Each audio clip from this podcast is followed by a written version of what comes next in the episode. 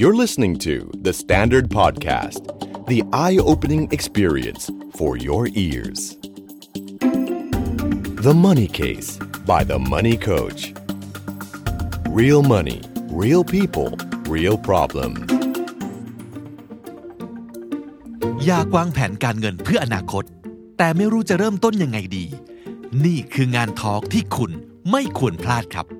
Come Find Your Path with CFP เสนอ Money Buddy Talks งานทอล์คที่จะมาปลุกไฟความมั่งคั่งชวนคุณค้นหาคู่หูวางแผนเส้นทางการเงินที่มั่นคงในแบบคุณในงานนี้คุณจะได้พบกับเรื่องราวการเงินที่คุณอาจไม่เคยรู้จาก6สปีกเกอร์ที่คุณคุ้นเคยสมจิตจงจอหอต้องกวีวุฒิเต็มภูวพัฒน์ปันดริษาการพจน์ทอฟฟี่แบรดชอว์ผู้ช่วยศาสตราจารย์ดร.คณิษฐาแต้มบุญเลิศชัยและผานิชเกิดโชคชัยผู้เชี่ยวชาญด้านวางแผนการเงินจาก CFP รับรองว่าจบงานนี้คุณจะอยากมองหา Money Buddy ข้างกายและก้าวสู่เส้นทางการเงินที่มั่งคั่งในแบบของคุณ Money Buddy Talks จะจัดขึ้นในวันเสาร์ที่16พฤศจิกายนนี้เวลาเที่ยงครึ่งเป็นต้นไปที่สยามภาวาลัย Royal Grand Theater ชั้น6สยามพารากอนดูรายละเอียดเพิ่มเติมได้ที่ Facebook Page TPFA Line @CFPThailand หรือโทร 02-009-9393 สวัสดีครับขอต้อนรับเข้าสู่รายการ The Money Case by The Money Coach นะครับพบกับผมโอมศิริวิรกุลและโค้ชหนุ่มจักรพงษ์เมฆพันธ์ รายการเราขาดฮิ้วไม่ได้นะได้ครับพี่เพราะว่าเริ่มมีคนมาคอมเมนต์แล้วว่าฟังว่าฮิ้วเป็นซิกเนเจอร์เดี๋ยวเราจะฮิ้วทั้งวันเลยนะฮะครับผมโอ้ยสาระก็มีอย่าเพิ่งไปฟังแต่ฮิ้วสินะเจอกันเป็นประจำทุกเช้าวันจันทร์แบบนี้ครับนะวันจันทร์เป็นช่วงของการเริ่มต้นทำงานครับนะครับเพราะเราต้องคึกคักสดใสแน่นอนครับคิดอะไรไม่ออกครับเจ้านายด่างานไม่เดินตะโกนออกไปดี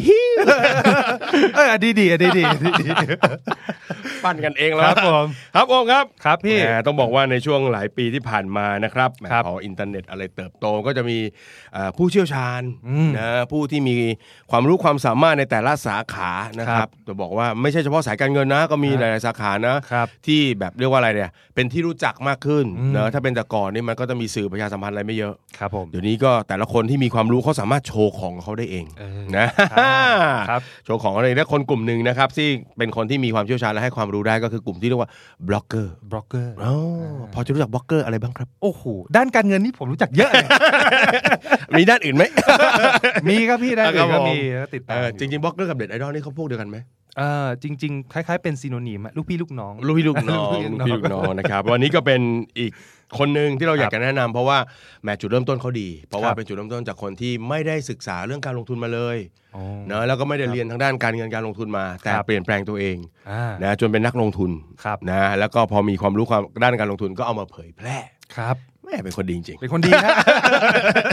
เขาเป็นใครแนะนำเกสของเราสักหน่อยครับอมคนนี้ผมรู้จักเป็นอย่างดีครับผมแล้วเชื่อว่ารู้ไส้รู้พุงไหมครับพี่ก็ถือว่าเป็นชายหนุ่มที่ไฟแรงมากแล้วก็มีแพชชั่นในเรื่องให้ความรู้ด้านการเงินโอ้เยี่ยมใช่ครับเยี่ยมเขาก็ตั้งแต่เริ่มต้นจนถึงปัจจุบันเขาทำมา5ปีแล้วแล้วมีผู้ติดตามนับแสนเยี่ยมอยากแนะนำเลยครับพี่ครับผมก็ขอต้อนรับครับลงทุนศาสตร์ครับหรือกิติศักดิ์คงคาครับผมเอาละไอ้ฮิวนะครับเป็นเกสเราเป็นช่วงนี้มีคำว่าอยู่เป็นอยู่ไม่เป็นนะในเกสเราอยู่เป็นนะฮะนะครับหรือเบสเองนะครับนะครับสวัสดีครับเบสครับเบสลงทุนศาสตร์ครับครับผมเป็นเจ้าของเพจลงทุนศาสตร์ครับซึ่งเป็นเพจที่สอนเรื่องการลงทุนการเงินการลงทุนเศรษฐกิจประมาณนี้ครับหลักๆนี่เน้นเรื่องการลงทุนด้านไหนหลักๆจะพูดถึงหุ้นเป็นหลักแต่ก็สักประมาณสักครึ่งนึงของการลงทุนจะพูดถึงหุ้นนะครับส่วนอื่นก็จะเป็นสินทรัพย์อย่างอื่นนะครับแต่เราจะเน้นหลักเป็นหุ้นเพราะว่าจริงๆแล้วเป็นซิกเนเจอร์ของเพจด้วยนะครับก็อยากจะเล่าเรื่องหุ้นให้เข้าใจง่ายแล้วก็ไม่ได้ยากขนาดนั้นเลยนะครับต้องถามเบสสักหน่อยว่า 2018-2019 ช่วงนี้หุ้นเราเป็นยังไงบ้างอย่าเพิ่งหัวเราะกันสิเขาก็รู้คำตอบหมดเลยก็พอร์ตผมก็เหมือนตลาดหุ้นนะครับ ก็จริงๆครับพอร์ตไม่ได้ดีมากแต่ความโชคดีของผมเนี่ยคือประมาณตลาดเริ่มแย่จริงๆเนี่ยคือช่วงต้น2018 ตลาดเริ่มกำลังลงเลยเริ่มกำลังแบบหาทางกำลังจะลงอยู่นะครับผมโยกเงินประมาณครึ่งนึงของความมั่งคั่งทั้งหมดไปต่างประเทศนะครับก็ประมาณครึ่งนึงไปอยู่เวียดนามฟิลิปปินส์จีนนะครับแล้วก็อเมริกาอินเดียอะไรเงี้ยนะครับซึ่งพอร์ตต่างประเทศเนี่ยดีมากนะครับก็คือถือว่าถ้าเทียบกับพอร์ตไทยเราก็เพอร์ฟอร์มมากนะครับแต่ตอนนี้พอร์ตไทยก็ตามสภาพนะครับแต่ก็ยังมีหุ้นที่ดีอยู่ยังมีหุ้นที่ยังเกิน 100% ต่อปีนี้ยังมีอยู่นะครับแต่ตัวที่แย่ก็ยังมีอยู่ก็พอถั่วไปได้นะครับคือจริงๆแล้วก็คือหมายความว่าพอจะมีตัวที่ลงทุนได้บ้างก็พอมีครับไม่ถึงกับแห้งแล้งไม่ถึงกับแห้งแล้งนะครับเพราะฉะนั้นขอเป็นกำลังใจให้กับนักลงทุนหุ้นทุกท่าน เอาละทำความรู้จักกันก่อนที่มาที่ไปนะครับเบื้องต้นซาวาไม่ได้เป็นคนที่จบสายทางด้านการเงินโดยตรงนะครับเบสจบอะไรมายังไงจบคณะเภสัชศาสตร์ครับจริงๆเป็นเภสัชกรก็เรียนด้านการแพทย์มาเลยจ๋าๆเลยนะครับแล้วก็ในช่วงที่เรียนเนี่ยไม่เคยศึกษาเรื่องการเงินเลยแล้วก็ไม่ได้มีความชอบด้วยนะครับคือเคยเห็นก็จะแบบไม่รู้สึกว่าอยากจะลงทุนในหุ้นอะไรคือมีเพื่อนลงทุนในหุ้นเราก็ไม่ได้ชอบอะไรเงี้ยครับจุดเริ่มต้นทั้งหมดเนี่ยเกิดขึ้นเมื่อตอนผมเรียนจบนะครับตอนพี่ชายเรียนจบเนี่ยแม่เนี่ยให้ซื้อรถให้คันนึงครับแม่บอกว่าถึงตาเธอแล้วเธอจะซื้อรถยี่ห้ออะไรอะไรอย่างเงี้ยนั่นไงซึ่งตอนนั้นอ่ะเราอ่ะคือไม่ได้เป็นคนที่ชอบรถนะครับแล้วก็ที่บ้านจะมีรถบ้านอารมณ์แบบทุกคนจะมีรถคนละคันแล้วก็มีรถคันนึงที่ไม่มีคนขับอารมณ์เอาให้แบบคนงานขับแม่บ้านขับอะไรเงี้ยครับเราก็แบบเอาคันนี้ก็ได้ง่ายๆดีอะไรเงี้ยครับแม่ก็บอกว่าเอ้ยแต่มันไม่ได้นะเพราะว่าจะให้ลูกคนนึงให้ไม่ให้ลูกคนไม่ได้แม่เลยเอางั้นเธอเอาเงินไปแล้วเธอจะไปซื้ออะไรเรื่องของเธอหมายถึงว่าไปคิดเองว่าอยากได้อะไรเขาก็หวังว่าสักวันเราจะถอยรถเข้าบ้านนี้ครับเราก็ไม่ซื้อเราก็เอาเงินไปเริ่มตอนนั้นก็เหมือนดองไว้เฉยแล้วรู้สึกว่าไม่รู้ว่าไปทำอะไรดีก็เริ่มต้นเอาไปฝากประจำก่อนฝากประจำปุ๊บแล้วก็เบื่อนะครับเพราะรู้สึกว่าไม่เห็นน่าสนุกเลยอะไรเงี้ยก็เริ่มต้นไปต่อมาก้าวต่อมาคือไปฝากสลากออมสินจุดเปลี่ยนจุดหนึ่งก็อยู่ที่สลากออมสินนั่นแหละเพราะว่ามีงวดนึงเนี่ยถูกเยอะมากได้คิดเป็นผลตอบแทนจากรวมประมาณ 20% เฮ้ยเหรอคือเยอะมากเฮ้ยทำไมพี่ซื้อไม่เคยถูกเลยว่าคนเราไม่มีดวงผมแบบเลยบอกถูก 20% เลยนะ 20% โอ้โหโหเยอะขนาดนี้แต่เราเขาตั้งคำถามว่าเราอยากได้เงินอย่างนี้อีกแต่ไม่อยากใช้ดวงพอเราคิดว่าไม่รู้ว่าดวงจะวนมาเมื่อไหร่อีกแล้วบอกว่าไม่ได้แล้วเราจะอยู่กับดวงนี้ไม่ได้แล้วเราก็เลยถอนเงินทั้งหมดไปลงทุนในกองทุนรวมแล้วตอนนั้นก็เริ่มต้นศึกษาหุ้นนะครับปีนึงเราพร้อมแล้วก็เข้าตลาดหุ้นแล้วก็พอเริ่มต้นลงทุนในหุ้นแล้วเรารู้สึกเราชอบมันมากกว่าก็ถ่ายเงินทั้งหมดที่อยู่ในสินทรัพย์อื่นเนี่ยมาหุ้นหมดเลยก็จะเหลือแค่หุ้นกับเงินสด2อย่างเท่านั้นอะไรอย่างเงี้ยครับจริงๆแสดงว่าจากการเปลี่ยนเนาะจากกองทุนย้ายมาลงทุนในหุ้นเนี่ยคือศึกษาประมาณปีนึงใช่ครับประมาณปีที่ผมเริ่มศึกษาตั้งแต่เริ่มฝากประจำแล้วแต่คือมันศึกษาแล้วมันศึกษาแล้วมันเราอาจจะไม่เราหนังสือที่เราหยิบมาอ่านหรือคลิปที่เราดูมันไม่ได้ตอบโจทย์เราขนาดนั้นแต่พอวันนึงมันคลิกเราเจอครูที่เราใช่สำหรับเราเราก็เทิร์นเลยครับเริ่มต้นลงทุนแล้วก็เข้าสู่หนทางการลงทุนเต็มตัวอะไรอย่างเงี้ยอ๋อนะครับตอนนั้นเริ่มต้นนะก็โยกใครทั้งหมดเลยแสดงว่าลงในหุ้นทั้งหมดตั้งแต่แรกก็ปีแรกจะมีหลายๆอย่างรวมกันแต่พอตอนหลังๆจากผ่านไปปีนึงเริ่มต้นเปิดลงทุนศาสตร์ช่วงนั้นก็คือมีหุ้นอย่างเดียวแหละไม่ลงทุนอื่นแล้วนะครับจริงๆถ้าถามในฐานะแบบถ้าเป็นคนที่เขาอยากจะเริ่มต้นลงทุนเนี่ยเนาะครับตอนนั้นเบสเริ่มยังไงเพราะว่าเอาละมันอยากจะมีเงินไปก้อนนึงแล้วเราจัดไปยังไงล่ะเริ่มทำหมายถึงว่าเริ่มต้นในการจัดสรรเงินนะครับผมก็จะเริ่มต้นจากการว่าเริ่มลงทุนตั้งแต่น้อยๆก่อนเริ่มลงทุนสัก 5% ของพอร์ตแนวลงทะเบียนค่อยๆลงจนเรารู้สึกว่าเรามั่นใจแล้วเรามั่นใจเราพร้อมมากขึ้นเราก็จะค่อยๆเพิ่มเงินเรื่อยๆคือใส่เราได้แค่ 5% นะ 5% แล้วก็พอเราเริ่มรู้มากขึ้นเข้าใจมากขึ้นค่อยๆจัดเข้าไปเรื่อยๆค่อยๆจัดเข้าไปครับก็คือจัดคือเราต้องถือคติว่าเราถือพอร์ตเนี่ยแล้วเรานอนหลับคือถ้าบางคนถือพอร์ตหุ้นแล้วนอนไม่หลับคือก็อย่าถือก็ไปถืออย่างอื่นเพิ่มแต่ผมเป็นคนที่มีพอร์ตหุ้นแล้วหลับสบายฝันดีปกติก็ใส่หุ้นเลยเพราะเรากองทุนรวมบางทีเราไม่ชอบบางตัวที่เขาถืออ่ะเรารู้สึกว่าเราน่าจะเลือกเองได้เราก็เลือกเองดีกว่าอะไรเงี้ยครั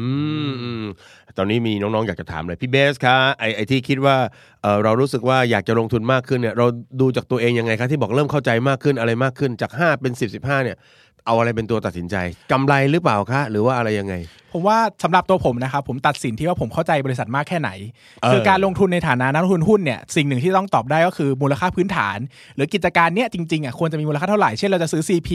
วันนี้แบบ 3-4 แสนล้านเนี่ยเราคิดว่าจริงๆแล้ว CP ต้องกี่แสนล้าน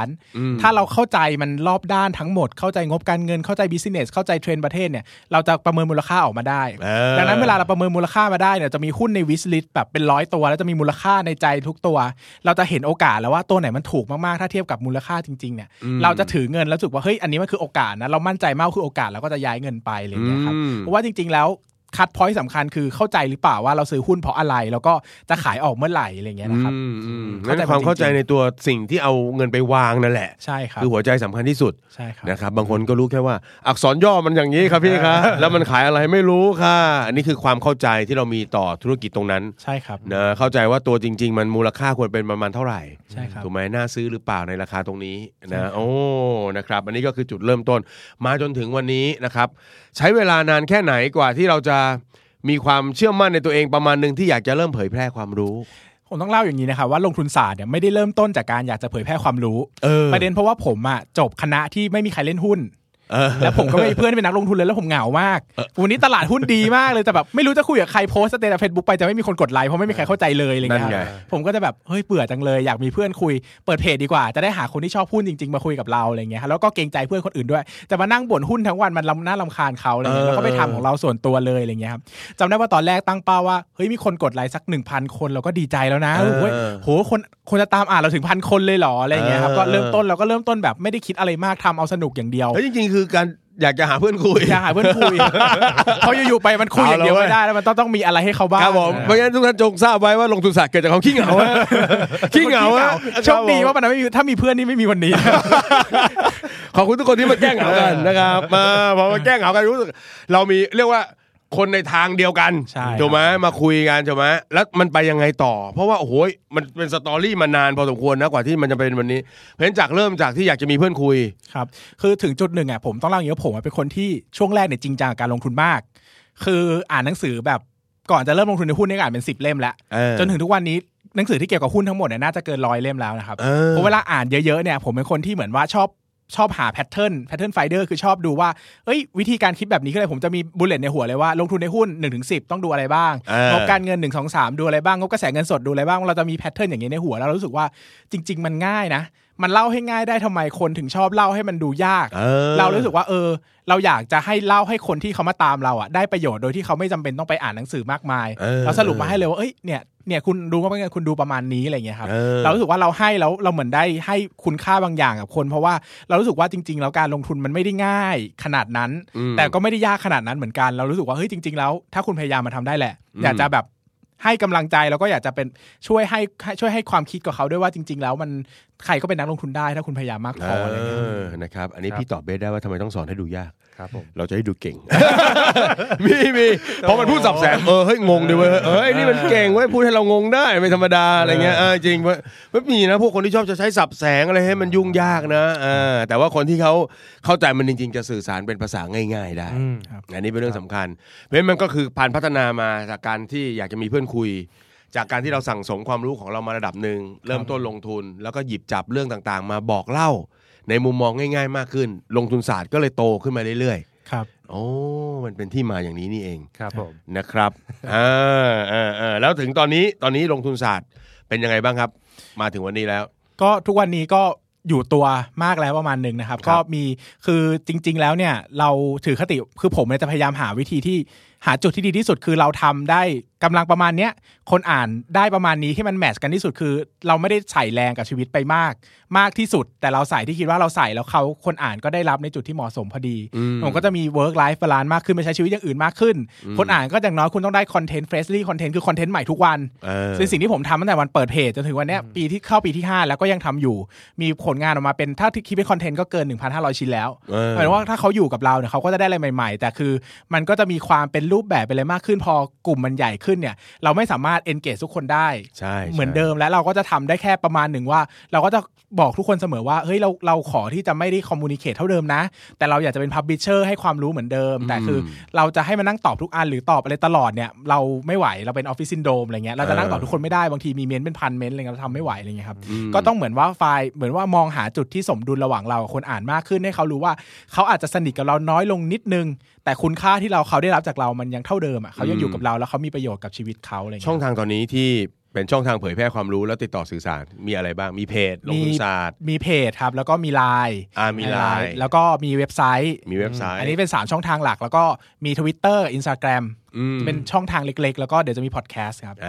นะครับอันนี้ก็คือเป็นช่องทางที่เราจะให้ความรู้อะไรต่างๆทั้งหมดเลยเนาะนะครับทีนี้กว่าจะผันตัวมาเป็นตรงนี้เนี่ยนะครับความตั้งใจโอเคเริ่มต้นอาจจะไม่ได้คิดว่าจะมาเป็นตรงนี้แต่พอวันนี้มาเป็นตรงเนี้ยมาเป็นผู้ให้ความรู้อะไรต่างๆเนี่ยมีอะไรที่มันกลับมาหาเราบ้างมีอะไรที่มันกลับมาหาเราบ้างผมว่าจริงๆแล้วเราเปลี่ยนชีวิตใครหลายคนเหมือนกันโดยที่เราเองอ่ะไม่ได้รู้ตัวหรอกว่าเราอ่ะมีคุณค่ากับชีวิตคนอื่นมากขนาดนั้นเพราะว่าทุกคนเป็นแบบนี้นะการทำงานออนไลน์มันคือเหมือนการทำงานกับลมกับฟ้ากับอากาศ ไม่รู้คุยกับใครยิงออกอากาศไปดูไปนะใครอ่านเราไม่รู้ใครคุยเราไม่รู้แต่แบบว่าวันที่มันเป็นออฟไลน์วันที่เราไปสัมมนาเราไปอะไรอย่างเงี้ยหลายๆคนเนี่ยเขาบอกเราว่าเฮ้ยเขาเริ่มต้นลงทุนในหุ้นเพราะเรานะเขาอยากทำแต่เขาไม่รู้หรอกว่าเขาทำยังไงจนเขามาคุยกับเราหรือบางคนที่ขาดทุนหนักๆเข้ามาคุยกับเราว่าอยากได้กำลังใจอะไรเงี้ยคือจริงๆแล้วผมไม่ใช่คนที่ไนท์แบบตอบทุกคนอย่างดีบางคนจะถามเช่นบางคนมาทักหลังไมค์ว่าหุ้นคืออะไรที่จะถามว่านี่คือคำถามจิตวิทยาหรือเปล่าอะไรเงี้ยทำไมถามด้วยอินดี้ขนาดนี้ไอ้น้องเดี๋ยวเรื่องเองยาวมากหุ้นคืออะไรแต่สำหรับคนที่คุยกับผมแล้วรู้สึกว่าเขามีใจจริงๆเนี่ยผมก็จะพยายามจะทรีตหรือพยายามจะหาอะไรเขาเรื่อยๆแล้วก็จะมีคนที่ประมาณนี้ครับคนที่จริงๆเขาเปลี่ยนแปลงตัวเองได้เพราะเราจริงๆอะไรอย่างเงี้ยครับผมมีกลุ่มเป็นกลุ่ม Facebook ชื่อว่าหุ้นเปลี่ยนชีวิต60วันคือมี planning ไปเลยว่าแต่ละวันคุณเรียนอะไรบ้างออนไลน์นะวันละ1ชั่วโมงเนี่ยใครมาเรียนก็ได้มีคนเรียนประมาณที่สำเร็จการศึกษาอย่างครบถ้วนเนี่ยมันคล้ายกับอะไรนะน้องๆนะ BNK ก็นะการศึกษาประมาณ 0.05% เฮ้ยเท่านั้นนี่เราอุตส่าห์ทำเป็นแบบคอร์สออนไลน์ให้60วันใช่ครับวันนึงคุณเรียนเรื่องนี้วันนึงคุณเรียนเรื่องนี้ผมทำให้คุณครบแล้วแต่คนที่ไปถึง60เนี่ยก็มีแค่นี้ซึ่งผมรู้สึกว่าผมไม่ได้มีปัญหากับคนที่ไม่ผ่านนะผมรู้สึกว่าก็คือชีวิตของเขาอาจจะไม่ได้มาเททางหุ้นไงเขาอาจจะไม่ได้มีหุ้นเป็นแพชชั่นในชีวิตแต่ผมรู้สึกว่าคนที่เขาทำได้จริงเขาได้อะไรจากเราจริงๆอ่ะเราตั้งใจจะเรียบเรียงทุกสิ่งทุกอย่างบางคนอาจจะเป็นเอาเนื้อหาของคนอื่นมาผสมเพราะว่าผมไม่ได้ทำขายเนอะก็เอาแบบคอนเทนต์ออนไลน์ฝีคนอื่นมาผสมแล้วก็พยายามจะเรียบเรียงว่าเฮ้ยตรงนี้ขาดอะไรตรงนี้เสริมอะไรคุณต้องทำการบ้านแบบไหนอะไรเงี้ยทำให้ทุกอย่างแล้วรู้สึกว่าจริงๆเราให้อะไรหลายอย่างถ้าเขาเลือกที่จะเรียนรู้อ่ะมันได้เองแต่หมายถึงว่าช่วงแรกเราทำงานเราอาจจะแบบป้อนเขาเยอะให้แรงบันดาลใจเยอะจะชอบเขียนอะไรที่เฮ้ยเป็นแรงบันดาลใจเยอะๆแต่หลังๆเรารู้สึกว่าหลังๆมันเราไม่รู้จะให้แรงบันดาลใจอะไรคนทุกวันนะเราก็ไม่ได้มีอะไรจะเล่ามากขนาดนั้นเราก็พยายามกลับกูก็หมดเหมือนกันกลับมาเก็บให้กูบ้างอะไรมากขึ้นอะไรเงี้ยครับแล้วก็ให้คนที่เขาชอบจริงเขาก็ได้แต่ก็มีคนจำนวนหนึ่งที่เขาได้อะไรจากเราจริงๆนะครับการทำงานในฐานะที่จะเป็นบล็อกเกอร์หรือเป็นคนให้ความรู้เนี่ยเนอะรูปแบบเขาเรียกอะไรกิจวัตรเนี่ยนะความถี่บ่อยของการออกงานเนอะสมมติแบบวันๆหนึ่งสมมติเราต้องเขียนบทความหนึ่งบทความทำอะไรบ้างอย่างเงี้ยพี่อยากจะรู้ว่าเราทำยังไงถึงมีคนติดตามได้เยอะๆก็ผมจริงๆจะมีเซตในแต่ละวันเลยว่า1ต้องมีคอนเทนต์ใหม่1อัน1วันต้องมี1คอนเทนต์ใหม่1คอนเทนต์เสมอ2คือมีรีรัน1อันเอาอันเก่าที่มีศักยภาพหรืออยู่ในเทรนด์ช่วงนี้มาแล้วก็จะมีเป็นคำคมสร้างแรงบันดาลใจอันนึงงานหลักๆผมมี3อันเนี่ยแหละแล้วก็ทุกวันก็ต้องเมเนจว่าทุกวันต้องมีลงห้ามขาดเด็ดขาดแต่ถ้าคุณจะไปเที่ยวคุณต้องทำไว้ก่อนอะไรเงี้ยครับผมก็จะเมเนจวันในแต่ละสัปดาห์เลยว่าสมมติศุกร์เสาร์อาทิตย์ผมเป็นวันหยุดผมวันพฤหัสก็ต้องเคลียร์ให้เสร็จแล้วเงี้ยมันก็ประมาณนั้นตื่นเช้ามาก็จะเขียนคอนเทนต์บ้างเขียนคอนเทนต์เสร็จก็ทำกราฟิกส่วนใหญ่ก็สักประมาณถ้าเอางานของวันเดียวสักไม่เกิน1ชั่วโมงก็จะเสร็จแล้วอะไรเงี้ยครับก็3ชิ้นอะไรเงี้ยแต่ถ้าต้องทำเผื่อของวันหยุดอีกก็มีเวลาเพิ่มไปอีกอะไรเงี้ยครับแสดงว่า1วันนี่คือเราใช้เวลาประมาณ1ชั่วโมง1ชั่วโมงเต็มที่ไม่เกิน2ขึ้นอยู่กับความยากการจัดสรรคอนเทนต์ที่เราจะมาเผยแพร่ใช่ครับนะแล้วก็ถ้าเสาร์อาทิตย์อาจจะมีแบบพิเศษเพิ่มอะไรขึ้นมาบ้างก็ใช่ครับก็แล้วก็แล้วแต่ช่วงอะไรเงี้ยเอาจริงๆมันต้องบริหารดีๆมันก็ไม่ได้คอนซูมเวลาในชีวิตเยอะนะผมว่าสิ่งสำคัญอย่างนึงคือเราจะต้องทำมันจนเชี่ยวชาญด้วยครับคือหมายถึงว่าผมเป็นคนที่เขียนบทความเร็วมากเพราะว่าเขียนมา 4-5 ปีแล้วนั้นบทความการเงินชิ้นนึงบางทีเราใช้เวลา15นาทีครึ่งชั่วโมงเสร็จถ้าเป็นเรื่องมีในหัวได้15นาทีต้องจบแล้วแต่ถ้าต้องหาข้อมูลไม่เกินครึ่งชั่วโมงต้องเสร็จอะไรเงี้ยในขณะที่บางคนที่เขาไม่ได้เขียนเยอะๆเนี่ยบางทีเขาชิ้นนึงเขียนทั้งวันบางคนเดือนนึงผลิตได้2ชิ้นคือผมรู้สึกว่าคือผมก็เคยผ่านช่วงนั้นมาก่อนช่วงที่ต้องใช้เวลาเยอะๆแต่พอเราทำไปเรื่อยๆอ่ะผมว่าทุกคนเหมือนกันหมดไม่ว่างานสายไหนถ้าเราทำเยอะๆเราจะเชี่ยวชาญและทำมันได้ดีขึ้นเองมันอาจจะเป็นเพราะว่าเราก็เขียนมาตลอดหลายปีที่ผ่านมาเนาะใช่ครับมันคือการขัดเกลาให้เราแหลมคมนะแป๊บนึงพอเราหยิบพอยต์ขึ้นมาได้ปุ๊บปั๊บๆๆๆๆน่าจบแล้วลงได้นะครับก็ถือว่า ไม่เป็นเรื่องของโชคเป็นเรื่องของการสั่งสมฝึกฝนนะไอ้น้องเองจะมาเริ่มต้นเป็นเพจนะเขียนเพจเป็นบล็อกเกอร์ปะโถเอ้ย เองมาแบบนะอารมณ์ดีศิลปินประมาณแบบนะเดือนละครั้งอะไรเงี้ยนะคนอาจจะไม่ติดตามแต่นี่คือมาบ่อยๆกดไลค์ทีแล้วก็รู้สึกว่าเออมันคุ้มเว้ยพอกดไลค์แล้วเดี๋ยวมันก็จะมีมาให้อ่านทุกวันเดี๋ยวเจอกันเดี๋ยวเจอกันนะครับทำงานมีระเบียบกับมันนี่โค้ชเยอะเลยอันนี้โค้ชแม่งศิลปินมากนะครับโอมีอะไรไหมครับแหมในประเด็นที่น่าสนใจตรงนี้ทีนี้เมื่อกี้มีแว็บนึงอยากจะถามเพราะว่าจริงๆก็รู้จักคอนเทนต์ครีเอเตอร์ด้านการเงินหลายคนครับผมไอ้เรื่องมีวินัยแน่นอนมันเป็นกฎอีกข้อนึงที่ต้องมีอยู่แล้วแต่ประเด็นเรื่องของการหาไอเดียที่จะมาเขียนหรือหัวข้อที่จะมาสต็อกเนี่ยมันมีวิธีในการหาอย่างไรหรือจัดการกับมันอย่างไรบ้างการหาไอเดียก็เป็นเรื่องใหญ่เรื่องนึงที่ทุกคนต้องเจอนะครับผมจะมีหลักการนี้คือผมจะต้องรู้ว่าผมเขียนช่องอะไรได้บ้างช่องหมายถึงว่าเช่นอันนี้สอนพื้นฐานการลงทุนอันนี้สอนวิเคราะห์บิสซิเนสอันนี้สอนงบการเงินคือผมจะมีประมาณในลิสต์10อันเลยประมาณว่าผมเขียนอะไรได้บ้างแล้วเวลาผมใช้ชีวิตเจออะไรต่างๆเนี่ยผมจะดูว่าสิ่งที่อยู่รอบตัวเรามันจับไปผูกกับช่องไหนได้บ้างยกตัวอย่างสมมติว่าพูดถึงเรื่องแชร์แม่มณีอย่างเงี้ยเราจะรู้เลยว่าเราจะต้องเขียนออกมาในมุมไหนเราจะไปเขียนเป็นเรื่องของการวิเคราะห์การเงินไหมว่าอย่างนี้เป็นไปไม่ได้นะลงทุนเป็นไปไม่ได้หรือเราจะพูดในเชิง regulation ว่าแบบนี้ผิดกฎหมายในเชิงการระดมทุนหรือเราจะพูดเป็นแรงบันดาลใจว่าเฮ้ยมันทุกอย่างไม่ได้ง่ายขนาดนั้นหรอกคือเราก็จะต้องจับกับเข้ากับช่องที่เรามีซึ่งแต่ละช่องจะต้องมี structure ที่ชัดเจนแล้วว่าเช่นเราจะพูดถึงงบการเงินย่อหน้าแรกพูดอะไรย่อหน้า2พูดอะไร3 4 5จนถึงบรรทัดสุดย่อหน้าสุดท้ายเนี่ยเราไม่ต้องคิด structure ใหม่ structure จะต้องเป๊ะตั้งแต่ก่อนทำงานแล้วแค่เอาความรู้มาใส่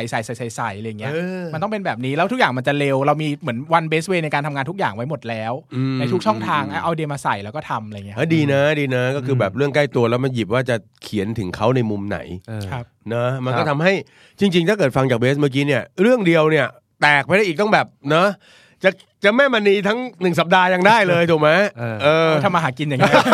ต้องแบบแตกๆหน่อยเดี๋ยวไม่มีเรื่องจะเขียนสัปดาห์แห่งแชร์ลูกโซ่ครับอะไรเงี้ยนะเราก็จะแบบมีเนี่ยมุมทุกอย่างเลยมันก็กลายเป็นว่า1เรื่องเราสามารถขยี้ได้ในหลายๆแง่หลายๆมุมนะก็ดูไม่จนหนทางไม่จนหนทางคือแป๊บนึงพี่จดแป๊บนึงคือจับแล้วว่าเฮ้ยมีวินัยไม่พอต้องมีเรื่องของความคิดสร้างสรรค์การจับประเด็นในการเล่าด้วยทีนี้ถามอีกหน่อยนึงทำไปนานแค่ไหนถึงเริ่มมีเขาเรียกว่าอะไรพี่รายได้เข้ามานะมีคนขอจะลงโฆษณาอะไรอย่างเงี้ยครับมันจะเริ่มมาเมื่อไหร่ยังไงจากคนที่ทำเป็นบล็อกเนี่ยของผม3เดือนครับ3เดือนใช้ได้เลยทีเดียวโอ้โหถือว่าเร็วแต่ผมอย่างนี้นะครับคือผมมาโชคดีว่าภายใน3เดือนแรกมีชิ้นนึงที่มันไวรัลคือคนกดไลค์เพิ่มขึ้นประมาณ 10-20 เท่าภายในวันเดียวอะไรเงี้ยมันก็เลยกลายเป็นว่าคนเห็นอันนั้นเยอะก็แบรนด์ก็มีความสนใจเข้ามาอะไรเงี้ยครับซึ่งผมจะพูดกับคอนเทนต์ครีเอเตอร์ทุกคนว่าเวลาเราทำงานเราไม่รู้หรอกว่าชิ้นไหนจะไวรัลหรือชิ้นไหนจะตอบมันจะดีแต่ผมจะบอกว่าแต่โอกาสเกิดมันค่อนข้างคงที่นะเช่นสำหรับเพจนี้สมมติว่าโอกาสเกิดคือ1ใน100อ่ะก็ทำงานไป100วันมันจะมีวันที่ดี1วันแต่เราไม่รู้หรอกว่าวันไหนแต่ถ้าคุณทำทุกวันอ่ะคุณรอแค่100วันถ้าคุณทำ3วันครั้งก็คุณก็รอ300วันแค่นี้เองขึ้นอยู่กับว่าเราสามารถรีพีทให้มันเกิดความสำเร็จได้เร็วแค่ไหนแต่มันไม่มีใครบอกได้หรอกว่ามันไม่มีใครในโลกที่โอ้โหชิ้นนี้เขียนจบไวรัลแน่ๆปล่อยไปต้องแบบผมว่าทุกคนเหมือนกันหมดคุยกับคอนเทนต์ครีเอเตอร์ดังๆไม่มีใครรู้ครับดังนั้นเนี่ยของผมอาจจะดูเร็วแต่ความจริงมันเร็วเพราะว่าผมโชคดีที่ผมทำงานฟีดต่อเนื่องจนมันมีชิ้นหนึ่งมันดังขึ้นมาแล้วมันก็มีโอกาสที่จะได้เป็นที่มองเห็นของคนอื่นอะไรเงี้ยครับเพราะจริงๆ3เดือนนั้นถ้าเราเขียนทุกวันอย่างนั้นมัน90แล้วนะถูกไหมมันก็มาเรื่อยๆถูกไหมไอ้จังหวะโป๊ะเช๊ะเนี่ยไม่มีหรอกมันไม่มีใครรู้หรอกว่ามันมาเมื่อไหร่ซึ่งไอ้คนทั่วไปก็จะชอบพูดว่าโอ้โห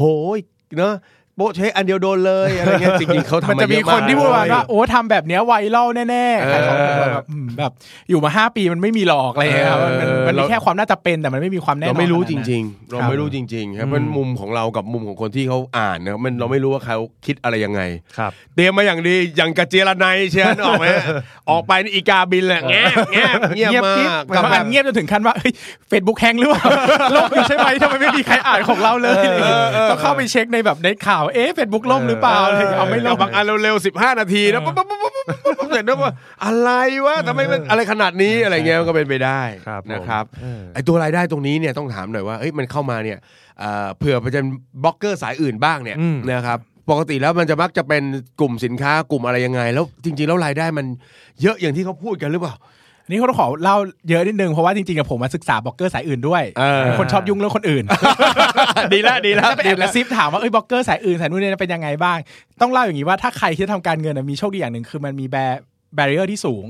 คือไม่ใช่ว่าใครก็ได้จะเข้ามาทำใช่ไหมครับเพราะว่ามันต้องมีความรู้ระดับหนึ่งจนถึงจะพอจะ influence คนอื่นได้จริงๆดังนั้นสายการเงินมันเรียกว่า influencer จริงๆเพราะว่าคุณทำให้คนเชื่อจริงๆใช่แต่แบบว่าสมมติว่าอย่างปัจจุบันทำกินเที่ยวเงี้ยดาราหน้าตาดีเข้ามาทำแป๊บเดียวโอ้โหมหาศาลแต่คือทุกวันเนี้ยดาราก็ยังมาตีตลาดการเงินไม่ได้เพราะว่าคนตามการเงินไม่ได้ชอบความสวยความงามเขาต้องการเงินต้องการความรู้อะไรเงี้ยดังนั้นจริงๆการทำตลาดที่นิชมากๆเนี่ยจริงๆผลตอบแทนสูงกว่าถ้าเทียบกับสายอื่นเนี่ยสูงกว่าเยอะเหมือนกันเลยไงครับดังนั้นเนี่ยก็ถ้าทำการเงินเนี่ยผมโชคดีคือผมไม่ได้คิดเรื่องการหาเงินเลยนะครับแต่เข้ามาถึงวันนี้ก็ถือว่ามาไกลมากได้ผลตอบแทนที่ค่อนข้างสูงถ้าเทียบกับอะไรที่ทุ่มเทลงไปอะไรเงี้ยนะครับประมาณนั้นนะครับก็เรียกว่าถ้าเป็นแบบใครเริ่มได้ง่ายๆเนี่ยนะมันก็มีมาเยอะแล้วเดี๋ยวนี้สายดาราเขาก็ลงมาทำโอ้โหลงมาแยกตลาดกันตึ้มทั้ง Instagram เขาก็นะนะครับเพราะฉะนั้นอะไรที่มันเขาทำได้อะเราตายละใช่เนอะแต่สายการเงินนี่ยังแข็งแกร่งอยู่แข็งแกร่งครับขอบคุณสายการเงินครับขอบคุณที่ยังให้น้ำให้ข้าวเรากินอยู่ทุกวันนี้ครับแต่ถือว่าคุ้มค่าเพราะว่าเราเบื้องต้นบอกอ่านหนังสือเป็น100 เล่มพี่กว่าจะมีความรู้ได้ขนาดนี้ใช่ไหมแล้วทำต่อเนื่องด้วยนะครับนี่พอเรามาถึงตรงนี้นะครับงานที่มันเรียกว่างอกหรือย่อต่อยอดมาจากการที่เราเป็นบล็อกเกอร์เป็นเจ้าของเพจเนี่ยมันมีอะไรยังไงบ้างช่องทางที่อยากจะบอกหรืออยากจะคุยก็ตอนนี้นะครับก็มีจะทำแล้วนะครับพอดแคสต์นะครับชื่อว่าลงทุนศาสตร์พอดแคสต์นะครับความจริงขอเล่าอย่างนี้ว่าเป็นคนที่ชอบเล่าชอบพูดเป็นคนที่ชอบพูดมากพี่ตาม Facebook อยู่เป็นคนที่ชอบพูดกับทุกเรื่องอะไรเงี้ยแล้วแต่จริงๆแต่ก่อนมันไม่มีช่องทางให้เราพูดได้ขนาดนี้ไม่มีใครมานั่งฟังเราขนาดนี้นะครับตอนนี้มันมีช่องทางเอ้ยเราอยากทำจังเลยแล้วเราอยากทำเป็นเหมือนไลฟ์แฮกด้านการลงทุนนะอย่างตอนแรกที่เราทำไปแล้วเนี่ยก็คือตอนที่ชื่อว่าอยากเริ่มต้นลงทุนภายในวันเดียวเริ่มต้นยังไงดี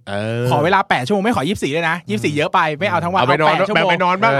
างตั้งแต่เช้าจนเย็นเนี่ยขอให้คุณมีโฟกัสอยู่กับการลงทุนเนี่ยตกเย็นเนี่ยคุณมีหุ้นของตัวเองตัวแรกได้แล้วเนี่ยเราอยากทำอะไรง่ายๆที่เราผ่านการอ่านอะไรมาเยอะจนเรารู้สึกว่าเราบางทีเราก็ไม่อยากให้คนผลักไปอ่านหนังสือเนี่ยเพราะบางทีบางคนเขาอ่านไม่ไหวจริงๆครับเราพยายามจะหาทริคหรือหาประเด็นเล็กๆน้อยๆที่พอจะเล่าจบภายใน 10-15 นาทีมาให้อะไรกับคนอื่นที่เขาจะมาเลือกที่จะฟังกับเราอะไรประมาณนี้เขาก็จะกลายเป็นลงทุนศาสตร์พอดแคสต์ก็เริ่มต้นออนแอร์แล้วนะครับก็ใครที่สนใจเรื่องนี้ก็ฝากด้วยนะครับแล้วงานบรรยายเป็นยังไงบ้างงานบรรยายจริงๆเนี่ยก็พอมีบ้างนะครับแต่จริงๆแล้วผมไม่ค่อยได้รับงานบรรยายเยอะอย่างเงี้ยเพราะว่าจริงๆแล้วเนี่ยเป็นคนที่ไม่ค่อยชอบบรรยายเท่าไหร่แต่ก็ส่วนใหญ่จะรับงานที่เป็นงานนักศึกษางานอะไรอย่างเงี้ยครับเพราะว่าน่ารักไม่ใช่ครับไม่ได้เงินก็ได้ยังไงจริงๆผมชอบพอนักศึกษาจะมีข้อดีคือประมาณ10นาทีสุดท้ายอยากพูดอะไรก็ได้เราในแบบอยากมีความฝันเราอ่านหนังสือชีวิตที่ดีมากๆของ JK Rowling ที่เป็นผู้ที่ฮาวาดว่าวันที่รับปริญญานี่มีใครเชิญต้องเชิญตัวเองเราพูดเรื่องการเงินแล้วก็10นาทีสุดท้ายแล้วอยากพูดว่าเฮ้ยจริงๆอ่ะคุณเรียนจบแล้วมันมีอะไรให้ทำมากมายกว่าการหาเงินแล้วก็ใช้ชีวิตไปวันๆนะอะไรเงี้ยก็ยังเป็นแพชชั่นหนึ่งในชีวิตที่ยังอยากจะทำอยู่เพื่อที่จะได้ไปคุยกับนักศึกษาจบใหม่ว่าเฮ้ยคุณมีความสุขด้วยในการใช้ชีวิตคุณอย่ามองแต่เป้าหมายที่มัน solid มากเกินไปอะไรเงี้ยครับประมาณนั้นก็เลยหาโอกาสไปพูดอยู่เรื่อยๆนะครับครับผมประมาณนั้นเอาล่ะวันนี้ถ้าเกิดมีใครสนใจอยากจะเป็นบล็อกเกอร์ครับซึ่งอาจจะไม่ต้องสายการเงินก็ได้ครับเบสคิดว่าทั้งคุณสมบัตินะรูปแบบการใช้ชีวิตการทำงานเขาควรเป็นแบบไหนยังไงผ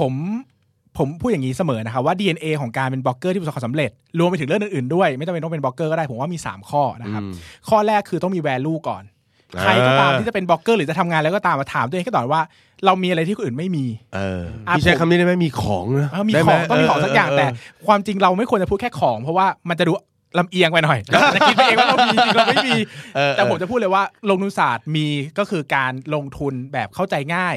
พร้อมแรงบันดาลใจที่มันไม่ใช่ทุกคนที่เขียนได้แบบนี้หรือว่าไม่มีคนที่สรุปหรือเล่าอะไรที่มันง่ายซิมพลิฟายได้ขนาดนี้อันนี้คือจุดเด่นเลยแล้วผมจะต้องมีคอนเทนต์อย่างนี้ฟีดตลอด1เรามี value แล้ว2เราต้องมี passion เพราะว่าในช่วงแรกของการทำงานจะเป็น hard time มากคุณจะเหมือนคุยกำลังคุยกันนั่งห้องคุยกับห้องว่างๆเพราะอาจจะไม่มีคนอ่านของเราเลยก็ได้ศูนย์ reach อย่างเงี้ยแต่คือเราจะผ่านช่วงเวลาที่ยากลำบากนั้นไปได้ยังไงนี่คือpassion สำคัญมากเพราะว่าถ้าเราhit the point แล้วโกที่จะโตไม่ได้อย่างเงี้ยนะครับมันก็จะกลายว่าเราก็จะเลิกไปเราจะไม่ไหวหรือช่วงมันจะมีช่วงเวลาที่แย่เช่นทำเพจหุ้นแต่วันที่หุ้นเราขาดทุนอย่างหนักเช่นมันมีบางวันเนี่ยผมขาดทุนวันเดียวแบบเคยตัวเลขหนักๆเคยมีวันขาดทุนวันเดียว5 ล้านอย่างเงี้ย นี่คือพอร์ตเราเองแต่เราเป็นคนเขียนเรื่องหุ้นใช่เราจะพูดยังไงให้มันยังเฟรนลี่ยังไนซ์กับคนทั่วไปโดยที่เราต้องแยกความรู้สึกให้ออกมันต้องมีแพชชั่นอย่างที่คือเราต้องมีแพชชั่นในการอยากจะเล่าอยากจะทำอะไรพวกนี้ด้วยคือเราไม่ได้เทคว่ามันคืองานหรือคือแบบความสนุกอย่างเดียวมันต้องมีความตรงกลางด้วยคือรักที่จะเล่ารักที่จะทำมันจริงๆนะครับสุดท้ายต้องมี execution คือต้องมีการทำมันออกมาให้ได้ด้วยมีแต่ value มีแต่ passion คือจะเป็นคนที่เจ๋งมากแต่ไม่มีใครรู้จักไม่ทำสักทีอย่างนั้นเหรอสิ่งนึงที่ผมไม่ทำคือผมต้องไปเรียนเรื่องผมไปเรียนรู้เรื่องการเขียนเพิ่มเรื่อง structure graphic design AI Photoshop เว็บไซต์ต้องทำเป็นหมดโซเชียลมีเดียแต่ละทำยังไงติดตามเทรนด์โลกเทรนด์โซเชียลมีเดียทั้งหมดคือมันไม่ได้เป็นแค่การเงินอย่างเดียวไม่ได้เป็นแค่การเขียนแต่เป็นการ execute งานออกมาให้มันดีด้วยดังนั้นคือถ้าใครอยากจะเป็นบล็อกเกอร์ผมว่ามันต้องมี3อย่างเนี้ยตอบตัวเองว่า1มี value มั้ยเราจะเล่าอะไรที่คนอื่นเล่าไม่ได้2มี passion พอมั้ยถ้าวันนึงเล่าไปแล้วไม่มีคนตามเลยยังอยากจะเล่าหรือเปล่า3คือเราพร้อมจะเรียนรู้เรื่อง execute หรือเปล่าพร้อมจะไปเรียนรู้อะไรแบบนี้หรือเปล่าถ้ามี3ข้อผมว่าใครๆก็เป็นบล็อกเกอร์ที่ประสบความสำเร็จได้ครับโอ้โหบอกเลยว่าไม่ง่ายครับผมไม่เป็นละโอ้ไม่ปาละยอมเลยนะโอ้โหมันมีคือถ้าเกิดเราอย่างตอนแรกบอกมี value อย่างเดียวเนี่ยมันก็โอ้โหมันก็ประมาณนึงมันต้องมี passion ด้วยนะมันต้องผลักดันตัวเองให้ออกยังลงมือทำอยู่ถูกมั้ยวินัยเนี่ยมันตามกับ passion หรือเปล่าถ้า passion เราถึงเนี่ยเดี๋ยวมันจะพยายามเนาะแล้วก็ต้องพยายามผลักดันทำงานออกมาเอาละไหนๆเราก็เชิญบล็อกเกอร์ทางด้านการลงทุนมาแล้วนะครับแหมตอนก่อนจะจบมันก็ต้องฝากอะไรกับเด็กๆหน่อยนะครับสมมุติวันนี้มีคนอยากจะเริ่มลงทุนนะฮะนะเพจลงทุนศาสตร์อยากจะแนะนำอะไรขอแนะนำเป็น2แนวทางแรกคือแนวเป็นวิชาการก่อนนะครับศึกษาเนี่ยถ้าเอาให้ผมแนะนำแบบตรงๆมา1คือผมอยากแนะนำหนังสือชื่อว่าพอหุ้นเป็นเห็นผลยั่งยืนของคุณกวีชุกิจเกษมนะครับเป็นรองกรรมการผู้จัดการของหลักทรัพย์แห่งหนึ่งที่มีชื่อเสียงนั้นเชื่อมั่นได้แล้วก็เป็นคนที่เล่าเรื่องเก่งง่ายเล่าง่ายแบบนี้เล่าง่ายมากแล้วก็สิ่งที่อยากจะบอกคืออ่านจบแล้วก็ทำด้วยนะครับอันนี้สำคัญกว่าครับคือคนส่วนมากเนี่ยไม่ทำเพราะว่าเหมือนติดนู่นติดนี่ลองสักครั้งแล้วมันจะจบอ่ะพอเรามีครั้งแรกแล้วหลังต่อไปมันจะก็แค่นั้นน่ะก็ซื้อขายมันจะง่ายขึ้นคนส่วนใหญ่เนี่ยจะติดกับประเด็นครั้งแรกเนี่ยเป็นปีเลยไม่กล้าสักทีแต่พอเริ่มแล้วมันจะง่ายขึ้นเหมือนแบบพอล้อมันหมุนแล้วต่อไปมันจะไปของมันเองนะครับอันนี้เป็นเรื่องวิชาการเนอะเริ่มต้นด้วยหนังสือดีๆสักเล่มแล้วก็ทำสักทีอย่ามารออีกอย่างนึงอยากพูดในเรื่องของแรงบันดาลใจนะครับอันนี้ผมอยากพูดกับหลายๆคนที่จะเริ่มนะครับคือผมมีชีวิตที่มีความสุขอย่างทุกวันนี้ได้ปัจจุบันเป็นนักเขียนนิยายที่ไม่เกี่ยวกับลงทุนเลยเขียนนิยายนู่นนี่นั่นอย่างเดียวเนี่ยผมมีวันนี้ได้เพราะว่าผมมีอิสรภาพทางการเงินซึ่งถ้าเราไม่มีฐานด้านการเงินที่มากพอเนี่ยเราจะไม่สามารถใช้ชีวิตที่เราอยากใช้ได้จริงๆเพราะว่าเราไม่เป็นเจ้าของเวลาของตัวเองจริงๆใช่ดังนั้นถ้าเราพยายามคุณใช้เวลา2ปี3ปีในการทุ่มเททุกสิ่งทุกอย่างลงไปแล้วเปลี่ยนชีวิตให้ได้ไม่จำเป็นต้องเป็นหุ้นก็ได้เป็นอสังหาหรือเป็นอย่างอื่นเป็นงานอะไรก็ได้ที่ทำให้มีเงินเข้ามาพอที่จะทำอะไรชีวิตที่ตัวอยากใช้อ่ะสุดท้ายแล้วเราจะได้ใช้ชีวิตแบบที่อยากใช้จริงๆในหลังจากนั้นเพราะว่าพอเรื่องเงินไม่ใช่ประเด็นของชีวิตเราแล้วเราจะสามารถมีชีวิตที่เราอยากใช้จริงๆซึ่งเรื่องเนี้ยเป็นเรื่องที่มีคุณค่ามากกว่าเงินมากมายมหาศาลแบบนับไม่ได้แต่มันเล่ายากเพราะว่าถ้าคนไปไม่คือคนไม่ได้มีชีวิตที่อยากใช้จริงเนี่ยเขาจะรู้สึกว่าเงินสำคัญกว่าแต่ถ้าคุณไปถึงแล้วคุณจะรู้ว่าโหแบบสำหรับผมนะการได้ตื่นมันเขียนนิยายทุกวันรวมเล่มขายมีความสุขมากมายกว่าการมีเงินในบัญชีเป็น10ล้านอีกโหเป็นหลากหลายแง่มุมนะครับสำหรับคนที่อยากจะเริ่มต้นอยากจะเป็นบล็อกเกอร์นะครับเพราะรู้สึกว่าเดี๋ยวนี้มันไม่ได้มีข้อจำกัดเนอะหรือต้องผ่านเรียนจบ certificate อะไรมาอย่างเบสเองก็เป็นเภสัชกรแล้วก็มาสู่สายการลงทุนเพราะฉะนั้นเชื่อว่ามีอีกได้หลายอย่างมากบางคนอาจจะจบไอ้นั่นมาเป็นนักชิมจบไอ้นี่มาเป็นชวนท่องเที่ยวอะไรอย่างนี้ได้หมดเลยนะครับเพราะฉะนั้นก็เป็นจุดเริ่มต้นที่ดีแล้วก็เป็นอีกช่องทางนึงทั้งในเรื่องของการสร้าง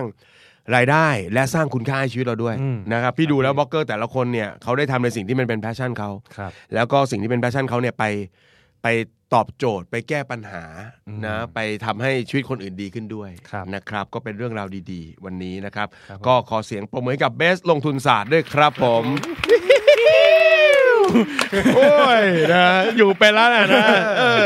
สนุกนะครับเป็นเรื่องราวดีๆที่อยากจะมาฝากกันนะครับก็